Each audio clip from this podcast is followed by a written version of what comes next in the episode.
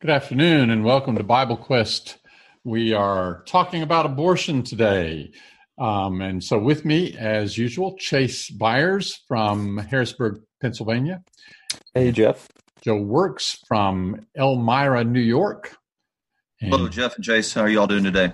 Drew DeGrotto is in the background, uh, making sure that we do things technologically correctly. And also, he'll probably help keep an eye on any comments. And, you know, guys, one of the first things I want to do today is ask our viewers. We're going to be talking about what the Bible teaches about abortion, relevant to abortion. Um, but also, we're going to be talking about some of the arguments people would make to either justify abortion or defend abortion. Um, and what I'd like our viewers to do, if you would send us your comments, arguments, maybe you think it's a good argument defending abortion, or maybe you don't believe abortion is right, but it's an argument you've heard. If you just stick those arguments in the comments section on the Facebook page, or you can send them to us by way of BibleQuest.tv uh, using the Q and I Q and A uh, icon there, and we'll try to take a look at the various arguments that people have brought up defending abortion. Guys, let's start with this. What does the Bible teach that would bear on this question? What does the Bible teach that would help us decide uh, what God's will is regarding abortion? Where would you start? one of the first things that I would do is to try to understand where God views life. Uh, at, at, what stage is there any indication in the scriptures? Uh, at what stage God views uh, something as being alive or um, uh, being human, uh, particularly in this case? And we have some things that are kind of anecdotal in the Bible, and then we have some things that are more conceptual and um, but but one interesting little thing that's often mentioned is in the story of uh, John the Baptist and and uh, Jesus' birth um, in Luke one, right? Yeah, it's a great great uh, text to help us see what's going on pre-born. So what you have here is the angel. Well, of course, the, the story starts out with an angel speaking to uh, Zacharias, the father of John, who he's not yet the father of John, but he's going to be. And an angel tells him that even though his wife is very old and barren, I like the American Standard readings, which says she was well stricken in years. Um, but now she's going to have a son, and he's amazed. Uh, and without going into all of that, the next thing that we find is in Luke 126, uh, in the sixth month, which would be the sixth month of, of Elizabeth's pregnancy, she's carrying the baby John an angel speaks to Mary and says she's going to have a child. And of course, she's astonished. Why would she be astonished at this? Elderly. Well, no, not oh. about Elizabeth. Oh. Why would Mary be astonished? Oh. Mary's going to have a child. Yes, yeah, yeah. She's not married. She's a virgin. She's a married. She's a virgin. And uh, so the thing that is said to her in verse 36, after explaining to her, well, this child is going to be begotten of the Holy Spirit. Um, but then she's told, Elizabeth, your kinswoman, she also has conceived in her old age. And then it says, No word of God shall be void of power. In other words, God says that it can happen. Look here, your your relative who's very, very, very old is going to have a baby. And so the next thing Mary does is she goes to see Elizabeth, and this you can imagine would be would give her confidence. Wow, if Elizabeth can have a baby, I, uh, I guess nothing's impossible with the Lord. And so she goes to see uh, her relative, Elizabeth. We get to verse 41. It came to pass when Elizabeth heard the salutation of Mary, the babe leaped in her womb. And Elizabeth was filled with the Holy Spirit, and she lifted up her voice with a loud cry and said, Blessed art thou among women, and blessed is the fruit of thy womb. And whence is this to me that the mother of my Lord should come unto me? For behold, when the voice of your salutation came into my ears, the babe leaped in my womb for joy. So here, this this baby in her womb, you, people today, I guess, would say fetus, John, who's going to be John the Baptist, um, is is spoken of as a being capable of joy. Now, I grant you, there's some extraordinary things, there's some miraculous things going on in this story. I don't know that it's every child that is going to leap with joy hearing that outside the womb there's another woman who's expecting a child and it's going and the child's going to be the messiah. So there's yeah. some miraculous things going yeah, i think on. you see the hand of god in that for sure. You see the hand of god. And yet still there is this this story which then characterizes this child as as a human being as as a child as a sentient being to use a phrase we were talking about before the webcast today right? Yeah that's right yeah and see uh, a lot of people who who are not for and they, they don't think uh, we should be preaching from the bible that abortion is wrong that is one of the arguments that they'll lean on. Uh, the word sentient am i saying that right? Yep. That a baby is not sentient and so because of that you can go ahead and take the life of a child but i don't think that's what we see here in scripture. You know sentient is an interesting thing. There there there's a whole spectrum of sentient some of us are less sentient than some of us even outside the womb inside the womb i'm sure babies are not doing calculus they're probably not translating uh, from one language to another uh, they can't think about all the things that you and i can think about but do they have some degree of of uh, sentience? I remember seeing in the womb as on a sonogram. I remember seeing my son sucking his thumb in the womb. Um, why does he suck his thumb? Why does he do that? Well, I guess you could say it's just purely instinct. There's nothing there. But when they come out of the womb, that's a comfort thing. It's they have that instinct to suck and they stick the thumb in. Is that the same thing that's going on inside the womb? I would suppose it is. And, you know, many of the videos that have been done that are sickening to watch that shows an abortion taking place indeed shows that the preborn child does feel things. They, they do react. Um, you know, so they, they feel pain. They are sentient. We have laws and court rulings when somebody is going to be put to death on death row, taking great pains to make sure he feels no pain. And if he feels any pain, then that's going to be uh, cruel and unusual punishment. And yet we see clearly these children in the womb being aborted feel pain. And somehow we see that is okay, or at least people do. Yeah. And, and another concern that I would have is at what point do we draw the line then? Do we go toward the elderly and go into the nursing home and see people who are not functioning at some acceptable level right. and decide that well that person's not sentient they right. have they have no rights to, to life as well um, it, it, certainly is a slippery road to, to travel right. we're getting some good help from our viewers supplying us with the arguments that are made in defense of abortion keep those coming we'll get to those in just a few minutes but let's turn to a few more passages in the bible just helping establish the, the biblical perspective that we that we'd have. I'd like to go to Exodus 21 next. Um, this is an interesting passage. You guys are familiar with this context where th- there's a, a, variety of laws uh, in this in this passage, um, and in chapter there are some laws pertaining to violence when people get in fights and things happen. Right. That's right. Yeah. Verse 22 If men struggle with each other and strike a woman with child. I'm interested. Uh, who has the English Standard Version? Anybody? Either of you guys? I've got one handy right here. Pull an English Standard Version down. The the the New American Standard says if men struggle with child with each other and strike a woman with child so that she has a miscarriage. We use the word miscarriage to mean the the child comes out dead. The child dies. But there's a footnote in the American Standard, and it says literally, her children come out. In other words, it's not saying one way or the other whether the child lives or dies. It just says her child comes out. Uh, what does the English Standard Version say? I'm thinking it's one that words this a little differently. Is that 2122? Yeah.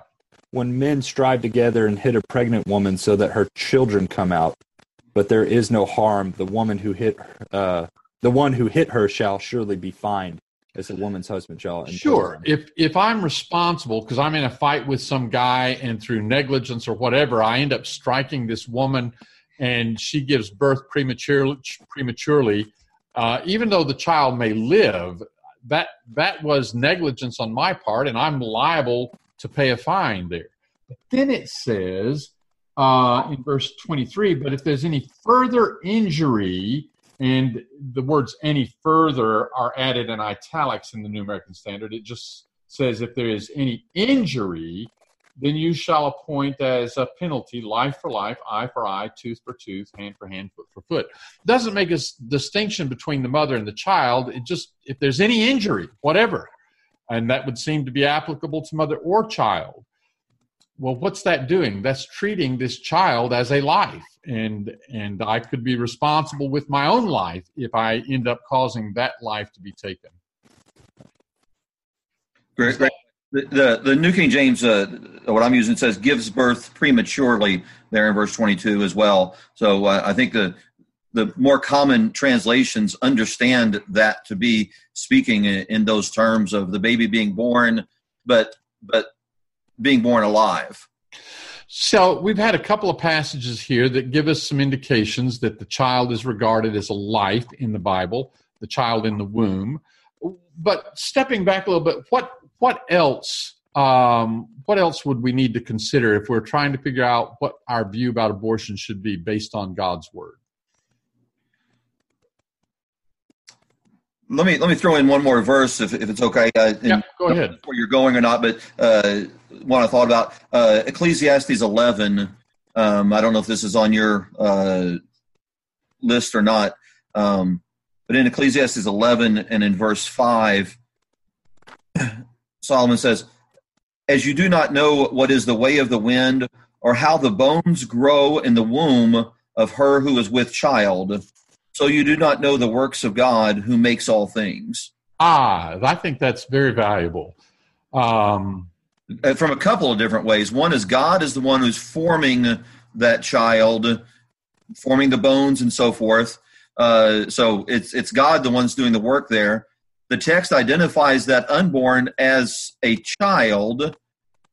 And then also something that doctors and scientists even acknowledge to this day, even in the midst of this debate about abortion, is that we don't understand everything about how all of this goes.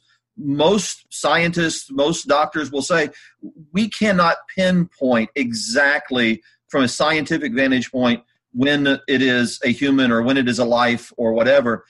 Well, and so he, he makes that point here. it's God's business. We should leave that to God and not, and if we're going to err, certainly we need to err on the side of not taking a life. Along those same lines, Psalm 139, verse 13 For thou didst form my inward parts, thou didst weave me in my mother's womb. Mm-hmm. So it, it, this idea of the child in the mother's womb being being something that God is weaving. He is creating this child, which then brings us to the question what right do I have to destroy this, this little life if this is something that God is bringing about? Um, psalm 127 is another psalm that, that I think we should go to. Um, Psalm 127, when you guys have verses 3 through 5? yeah, I got it. Behold, children are a heritage from the Lord. The fruit of the womb is his reward. Like arrows in the hand of a warrior, so are the children of one's youth. Happy is the man who has his quiver full of them. They shall not be ashamed, but shall speak with their enemies in the gate. Mm-hmm. Now, so again, the perspective is uh, children are a heritage, they're a gift from God. Um, you know, we talk about accidental pregnancies. One of the things to keep in mind is that if we start with the Bible, sexual relations are supposed to take place in marriage.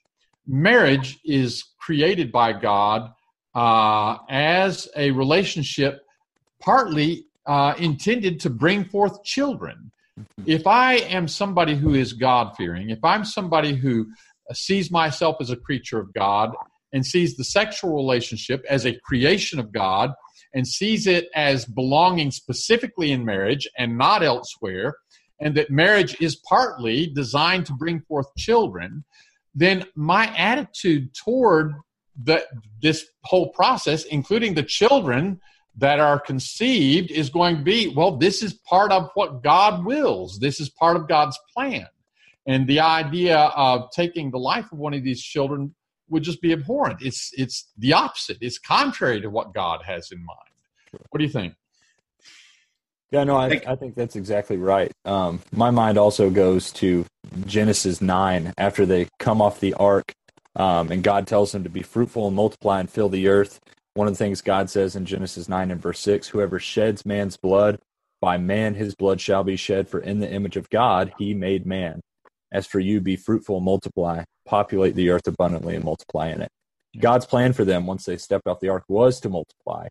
But on top of that, I think you really see the lesson here on men are made in the image of God. When someone is born and when someone is conceived, they're the image of God. And whenever you are murdering somebody, you are really, in essence, messing with the image of God. That's and that's what it is. It is it is murder. It's it is taking a life. It is willfully taking a life.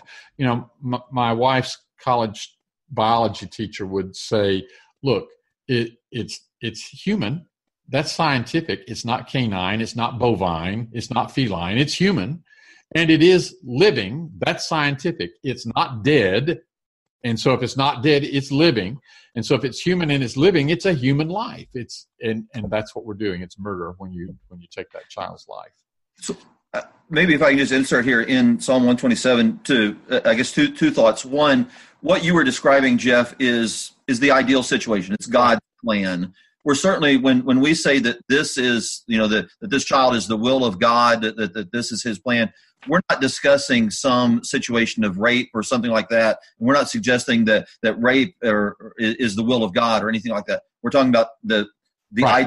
plan of, of God. Sometimes people will take some statements and run with them and think of some exception. We just want to be very clear that we're not suggesting that a woman that has been harmed in some way uh, that that's what God wanted for her or anything else. Right.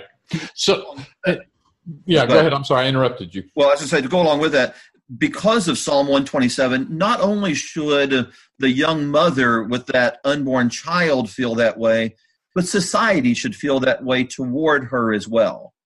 And so, one of the things that we talked about in wanting to present this text or, or this topic was wanting to, to show the balance. We're not suggesting that, oh, you got pregnant, you're stuck with that child. That's your problem, but you can't kill it uh, because we're pro life. This, these passages instruct us to support those women, to help them um, in, in whatever ways that we can. Uh, it's one of the great things about God's family is that even if somebody makes a mistake and they get pregnant out of wedlock or whatever, uh, that other people will rally around and help them uh, in the, the situation that they find themselves in. Right. Okay, so we're, we've got a lot of comments coming in with people giving us examples of defenses of abortion. So we're going to get to that in just a second here. Um, anything else we need to say, uh, just from a standpoint of what does the Bible teach? What perspective should we have from a Bible perspective? I think these passages are pretty clear. All right, so let's turn to some of our viewers. And Chase, you may be able to help us, or Drew, you may be able to help us keep track of the viewers' comments, the defenses um, defending abortion. Um, and what do we have so far? I've got several written down, but maybe we'll get straight to our viewers' description of yeah. the defenses of abortion. One, one of the ones, uh, the, one of the first ones that came in is uh, one defense of abortion rights that it is the woman's body and because it's the woman's body it, it, belongs to her. And the decision to abort that baby since it's inside of her body is up to her. It's her right. It's in her body. She can do what she wants with it. Yeah. So there's several several things that we need to say about that. Um, the, the most obvious is is the the usual reply and and that's well it, we're not talking about just her body. There's also the the child's body uh, but there's another passage that I want to call to our attention again. If I'm somebody who's God fearing, if I believe the Bible is the Word of God, this idea that my body, my right, that's contrary to the very mindset that I'm supposed to have. First Corinthians chapter 6, uh, verse 19. Paul here is, is arguing against fornication. He's talking about the fact that I don't have the right to just go out and satisfy my sexual desires uh, outside of marriage. And, um, you know, somebody says, well, that's what I want to do. It's my body, my right. Paul says, no. Uh, Paul says, verse 19, Know you not that your body is a temple of the Holy Spirit, which is in you, which you have from God, and you are not your own? For you were bought with a price. Glorify God, therefore, in your body. Now, I realize not everybody's a Christian, but if you're not a Christian, that's a problem. You've sinned and you need to be reconciled from God to reconciled to God. And you can be reconciled to God through the blood of Christ. But if you are reconciled through the blood of Christ, then that blood has purchased you and you belong to God. And your body is not your own to do with as you please. Other points you would make when somebody says, My body, my right. So I've been accused that that this argument is an extreme and uh, and is offensive, and I'm glad for that, uh, and so I, I, want to use it. Um, Self mutilation or suicide. Mm-hmm. Uh, would would we make those same arguments for those people who are involved in self mutilation, cutting themselves, harming mm-hmm. themselves, sometimes even amputating parts of their bodies? Right. Um, we would recognize they need some help. They they need some psychological assistance because something is wrong with them. Right. When somebody tries to take their own life, people rush to help. Not too long ago, a young man committed suicide because, and in the process of it, his girlfriend was texting him, encouraging him to do that. She went to prison because of that. Right. right so, I think you know, if all the all the she she could have defended herself. Well, it was his right to do that, and exactly. so if I'm encouraging him to do what he wants to do, what's wrong with that? It, it, it's not my body, my choice to to harm my body, and so we would recognize suicide would would not fit that category. Neither would homicide.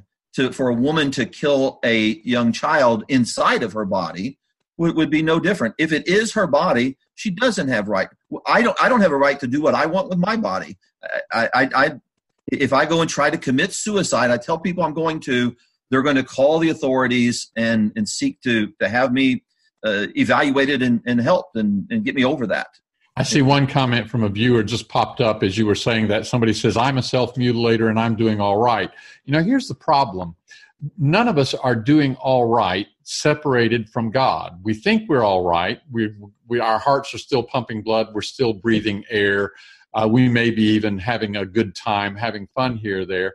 But every day we're getting a little closer to death. Every day, as you get to a certain age, your body is wearing out. And that is the result of sin that's in this world. And I, being guilty of sin, am just headed toward eternal condemnation. So I'm not doing all right. And what we need to do is start back with God's word and say, wait a minute, okay, here's what's wrong with me, my sin. How can that be fixed? Oh, okay, so Jesus has died for my sin and he's shown me how to live in conformity with God's will, the one who created me and can give me eternal life. And that's the only way that I can really be doing all right.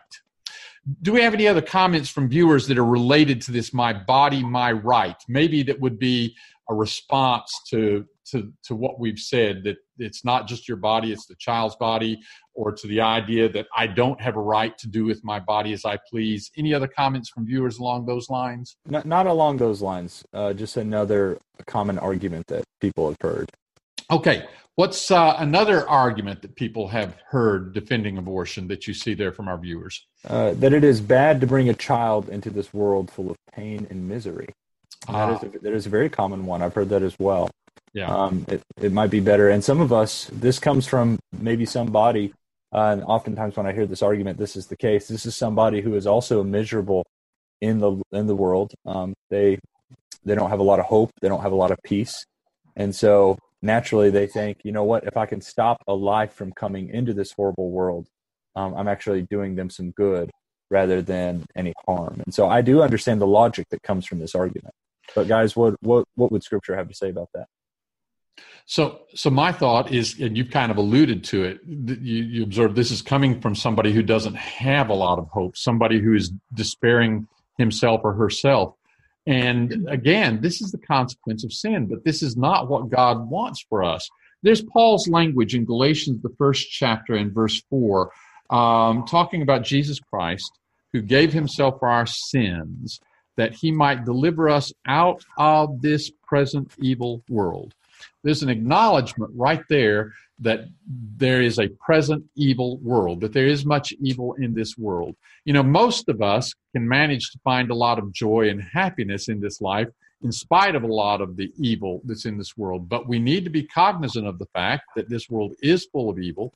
And if I've experienced so much evil in my lifetime that I almost wish that I didn't even exist, what I need to understand is I can overcome this evil world in Jesus Christ and I can have an eternal life with God separated from this evil world. And the child that is in a mother's womb can have that also. That child being something God is bringing about.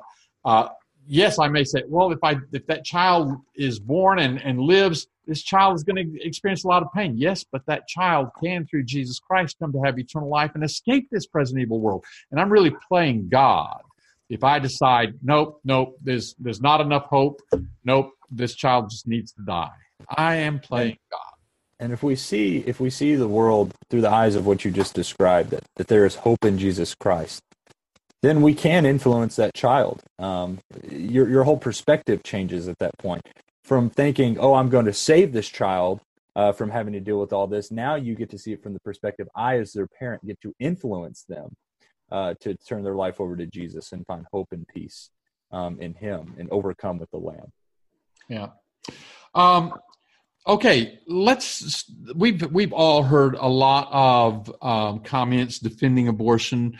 Um, one one argument is that you should not impose your morality on others. So if your morality uh, says that, and this kind of goes along with the the Bible says don't judge. You know, in fact, I was in a conversation with a, a, a woman who's pro-abortion just recently, and she kept bringing up the idea the bible says don't judge. The bible don't say, says don't judge. And you can't impose your morality uh, on others. What about that? Was she saying you were wrong for doing that? Well i think that's what she was implying yeah. It's interesting. She seems sort of judgmental with that. Yeah she in fact she said i was a hypocrite. No but i mean she, but but she's so she's judging you in the in the process was, of course no nobody actually believes that uh, wouldn't make that argument with all kinds of other situations. What about the adulterer? Uh, you know, the the the rapist.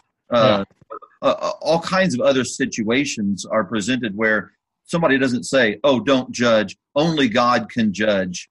Um, you know, what about the person who who steals? Um, you know, you know, there there is morality and, uh, and, we need to encourage people to follow God's moral laws. And I think that's one of the important, important things. We're not imposing our morality; we're trying to point out what God's is. Yeah, and and if we can make this observation, I'm all in favor of states passing laws banning abortion. I'm I get excited every time a state does that. But in this, what we're talking about today is not advocating for state legislation. What we're talking about today is advocating for people to to do what God's will is, to follow God's will. And just as surely as as I might tell somebody, the Bible says that you shouldn't have sexual relations outside of marriage, or the Bible says that you shouldn't steal, or the Bible says that you need to be baptized for the remission of your sins.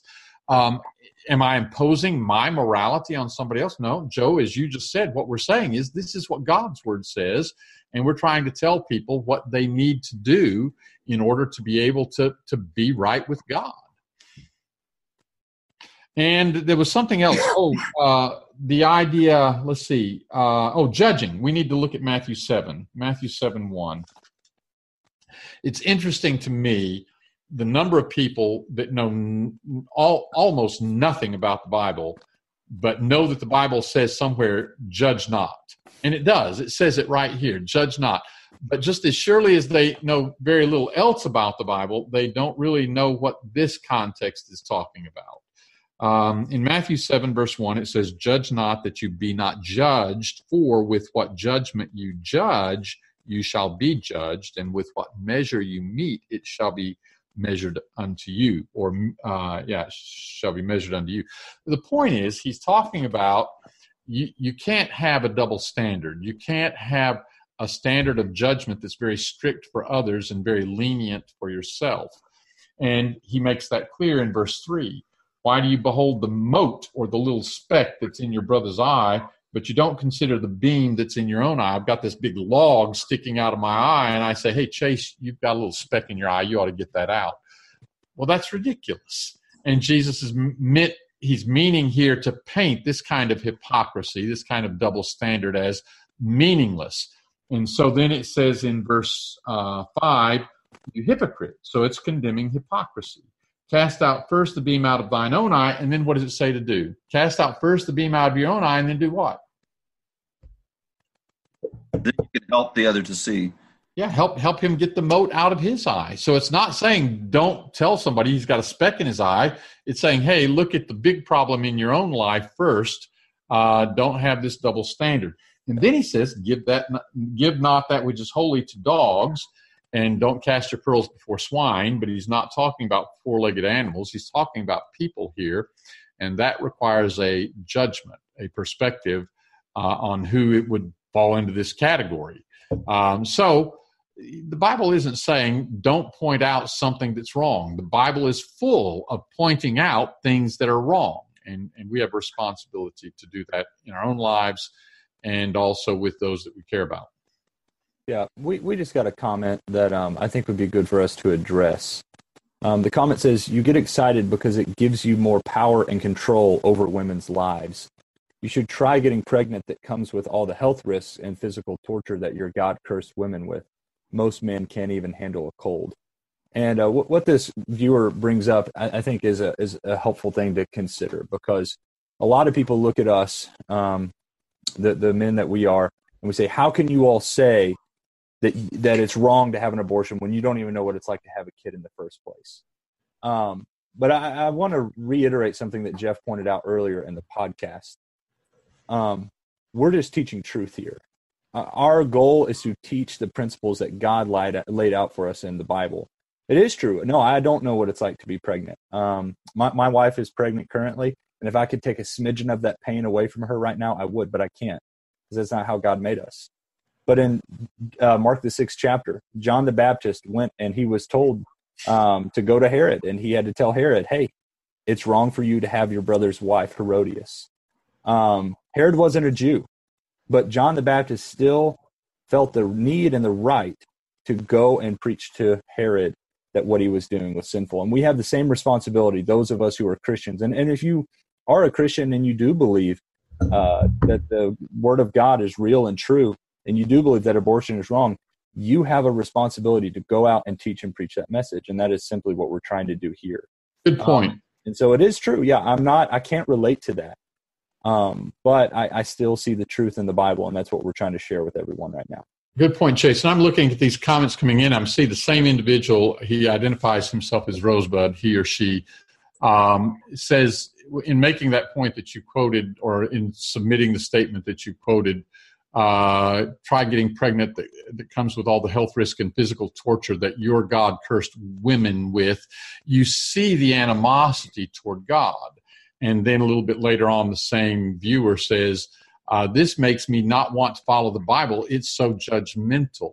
Here's the observation I want to make I have little hope of convincing somebody who doesn't believe God or doesn't want to yield to God or submit to God, somebody who believes we're just accidents having evolved from natural selection by chance. I have little hope of convincing somebody who's coming from that perspective that there's anything wrong with abortion. Uh, but I would say this generally speaking, people who are advocates of abortion, uh, they resent God's judgmentalness. They resent the idea that God says you need to live, you have to live this way or make these choices. The whole argument, the pro choice argument, is a self centered argument that rejects the idea uh, of a God who tells me what I have to do. And so I'll just put it plainly this way it's people who do not want to submit to a God who tells them what is right and what is wrong, who are also the most um, vocal abortion advocates. Those two philosophies go hand in hand. You know, we could use those very similar words that, that Rosebud had stated. Uh, I've actually had adulterers, men who enjoyed committing adultery against their spouse, who made very similar arguments uh, that, you know, God is so judgmental. All I'm doing is having fun. Does God hate me? You know, He gave me this desire, uh, all these sorts of things the fact that am I going to submit or am I not going to submit to what God wants? If I want to do what I want to do, then I'm probably not going to get along with God. Yeah. Um, this. Go ahead, Chase. And no, I was just going to touch on what Joe said. The, the one of the biggest parts of the gospel message is submission. We submit to God's will and we set aside our own. And so when we come at it from that perspective, I, I think we start to see the biblical view. Yep. If any man wills to do his will, you know, I choose to do God's will, not my own. First Peter chapter four contra- contrasts the lusts of men, the desires of men, with the will of God, and it's time past uh, to to be doing our own desires. We need to start listening to God's will. People talk about all the people talk about all the heartache and sorrow in this evil world. You know where that comes from? That comes from everybody just doing what he wants to do if every one of us just does, I want to do what I want to do, there's going to be a lot of conflict. There's going to be a lot of heartache in this world because we're going to get in each other's way and we're going to uh, prevent each other from doing the things that they want to do. And, and um, that's going to be a problem. Uh, I want to mention one other argument defending abortion, and that is that they say the infant is not uh, able to live on its own. It's dependent. In fact, the word lately has been used parasite. And so they say this child cannot live on its own. It's dependent upon its mother. And so it's all right to take the life of the child. What about that argument? Well, I think it comes from the idea of any other disease. You know, uh, if I have some type of tumor and it's causing me to throw up and it's causing me to do all this, uh, what's the natural conclusion? Get rid of the tumor. Um, do what you can to get rid of it. So I think that's kind of the flow of thought that comes from it. Mm-hmm. Now, um, let's take that child though. Let's take it uh, a day after it has been born. It's now outside the womb. Is it now independent? Is it able to live without its mother or without assistance from other people? Absolutely not. You take a day old child or a week old child or a month old child and unless that child is cared for by others, that child cannot live. It is totally dependent upon others. Uh, you could say it's a parasite if you want to. That child is totally dependent upon others. Is if if the argument is that while it's in the womb, we can kill it because it cannot live independently, then the same argument would apply after the child has been born. Ah, we've got a viewer who comments on that. It says the difference would be that after the child is born, you can give it to someone else. What about that? I, I would say do it. Um, it I think that's a, that is a better alternative than. But abortion. it's also true. You can you can give it up for abortion. I mean, give it up for adoption. You can give the child up for adoption before the child is born. You can just say, "Okay, I'll give this child up for adoption." I made that point to a pro-abortionist recently and she was talking about the idea that um, so many children uh, that are that in that category age out of the system. Uh, you know what? When we're talking about newborns, there are more want parents wanting to adopt than there are babies up for adoption. Joe, you, you want to say something? Yeah. So uh, maybe another point to be made is that actually we're changing the subject here. Yep the, the if the argument the argument is made that it's okay to kill that preborn because the preborn it ca- is cannot survive on its own that is a separate argument that that child that that preborn cannot survive on its own outside the womb. That's that's the argument that is made. Forget about the adoption or whatever. That's the argument that is made. That baby does not have the right to life because it cannot survive on its own. A one week, one month, one year old after birth is the same way. Right. You're, you're, we're changing the argument to say, but it can be given to somebody else. It still can't survive on its own. Yeah. And so, if that's the, let we have to get rid of that argument. Then we have to acknowledge that argument's not good. I, I see a lot of this in those defending abortion changing the argument. For example, here is a defense. This is verbatim. I'm quoting from the woman that I was having a conversation with about this verbatim. She said, What is cruel is pretending you care about embryos when there are children who are in cages because of Republicans that's kind of changing the argument. Yeah. exactly. Or, or another popular one, uh, popular. I don't understand. This is someone's argument. I don't understand how you can be pro-life and pro-death penalty.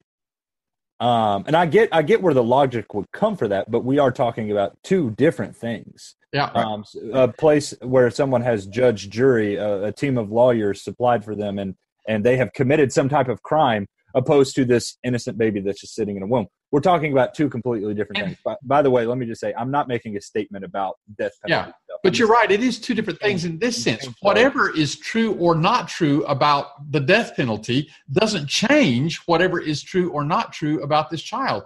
If you can make the case that there should be no death penalty, then instead of saying, well, let's have abortions, you say, let's not have abortions. right. So uh, here's another argument that has been made uh, repeatedly recently, and I'm quoting from a pro abortionist here, but I've heard this from more than one. What is cruel is forcing a woman to have a child she cannot afford and cutting WIC, welfare, CHIP, Medicaid, and other benefits that she would need to support the child you force her to have. Okay, so what about that argument? Basically it's saying if you're not going to pay for the child then she should be able to kill it. Let's do the same thing with a one month old then. Yeah. Right exactly. Uh, again that that that that is that is confusing the question of whether that is a child whether that is a life or not. Mm-hmm. So the way that it's going to be taken care of. And by the way i'm i'm in favor of society one way or another helping those mothers who have become pregnant. Maybe the father is a scoundrel and has ran off or whatever. Um, a similar argument was made recently that, in light of the Alabama, Georgia laws, recent laws and states, that a father should therefore be required to pay child support for the preborn. Mm-hmm. Also, that is amen. Yep. The father ought to be providing for that. Um, uh, Uh, you know, that goes back to the Psalm 127. God's yep. ideal plan is that this child is a blessing. The father and mother both should be responsible for them. We're right, not exactly. Amen. Mom's problem, she's got to take care of it on her own. That's not God's way. No. But if somebody else doesn't follow God's way, that doesn't justify me for not following God's way. So, exactly. Well, we need to get to the one thing we wanted to wrap this up with was the idea of forgiveness, because there are people who have had abortions and very much uh, very much regret it and sometimes feel very guilty. Well, I can understand that. It, it, it was a wrong thing to do, but can you be forgiven? And, and so, I'll just read this quote really quick from the Gospel Coalition, which I know nothing about, but I thought this was a really good article. I'm just going to read one quote. Most women seeking abortions aren't uber political. They aren't members of the aggressively pro abortion Twitter argument waging shout your abortion crowd. They aren't calculated murderers they're afraid. Mm-hmm. It was pretty insightful to think about. And I don't know what the exact statistics are, but I suspect that a lot of that is true. Uh, that a lot of the women that are seeking abortion, they feel like they don't have anywhere else to go. And then after they've after they've committed that abortion, now they suffer with great grief in statistically in large numbers. Yeah, uh, you know, just real quick, since you m- mentioned that, um, people talk a lot about, well, what about rape incest? We're not going to have time to talk about that specifically, but let's just say that's not the reason for most abortions. This is an article from General Hospital Psychiatry, Volume 27, Issue 1. This is from 2005 Reasons for Induced Abortion and Their Relation to Women's Emotional Distress, a prospective two year follow up study. And just uh, in the abstract, it talks about what they did. They had 80 women included in the study, and they looked at the reasons for abortions. And the reasons related to, quote, education, job, finances. Also, quote, a child should be wished for, end quote. Quote, male partner does not favor having a child at the moment, end quote. Quote, tired, worn out, end quote. Quote, have enough children, end quote uh, quote, pressure from male partner, end quote. Basically, what we're seeing is most abortions have to do with the mother or the father or both don't want the child for one reason or another. And so when we start talking about extenuating, extenuating circumstances, we're really talking about people just don't want the child. But let's get to forgiveness here. Can you be forgiven? And we're going to have to wrap this program up. We're about out of time, but can you be forgiven? Just like all the other sins that, that, that we commit, males and females, absolutely yes, by God's amazing grace. David uh, committed adultery, tried to cover it up, ultimately killed the husband of the woman, and is forgiven, held up as a as an example of being forgiven. People who crucified Jesus could be forgiven. Manasseh was somebody in the Old Testament, Second Chronicles 33, who made his son pass through the fire, which I understand to, to, mean he was sacrificing his children. He was killing his children. Is that the way you all understand that? Yep, yep. And later on, he turned back to the Lord. Uh, and it says in Second Chronicles 33, well, I won't take time to read it, but he entreated the Lord in verse 12, humbled himself greatly before God, and knew that the Lord was his God. And as I take it, Manasseh uh, was accepted back into the Lord's good graces as a result of all of that. So there's an example of somebody who did kill his children and could be forgiven. Yep. Well, okay. I'm. I kind. I didn't save enough time for that last part, but we are out of time. Thank you for listening today, and we hope you'll join us again next Wednesday afternoon for another Bible Quest.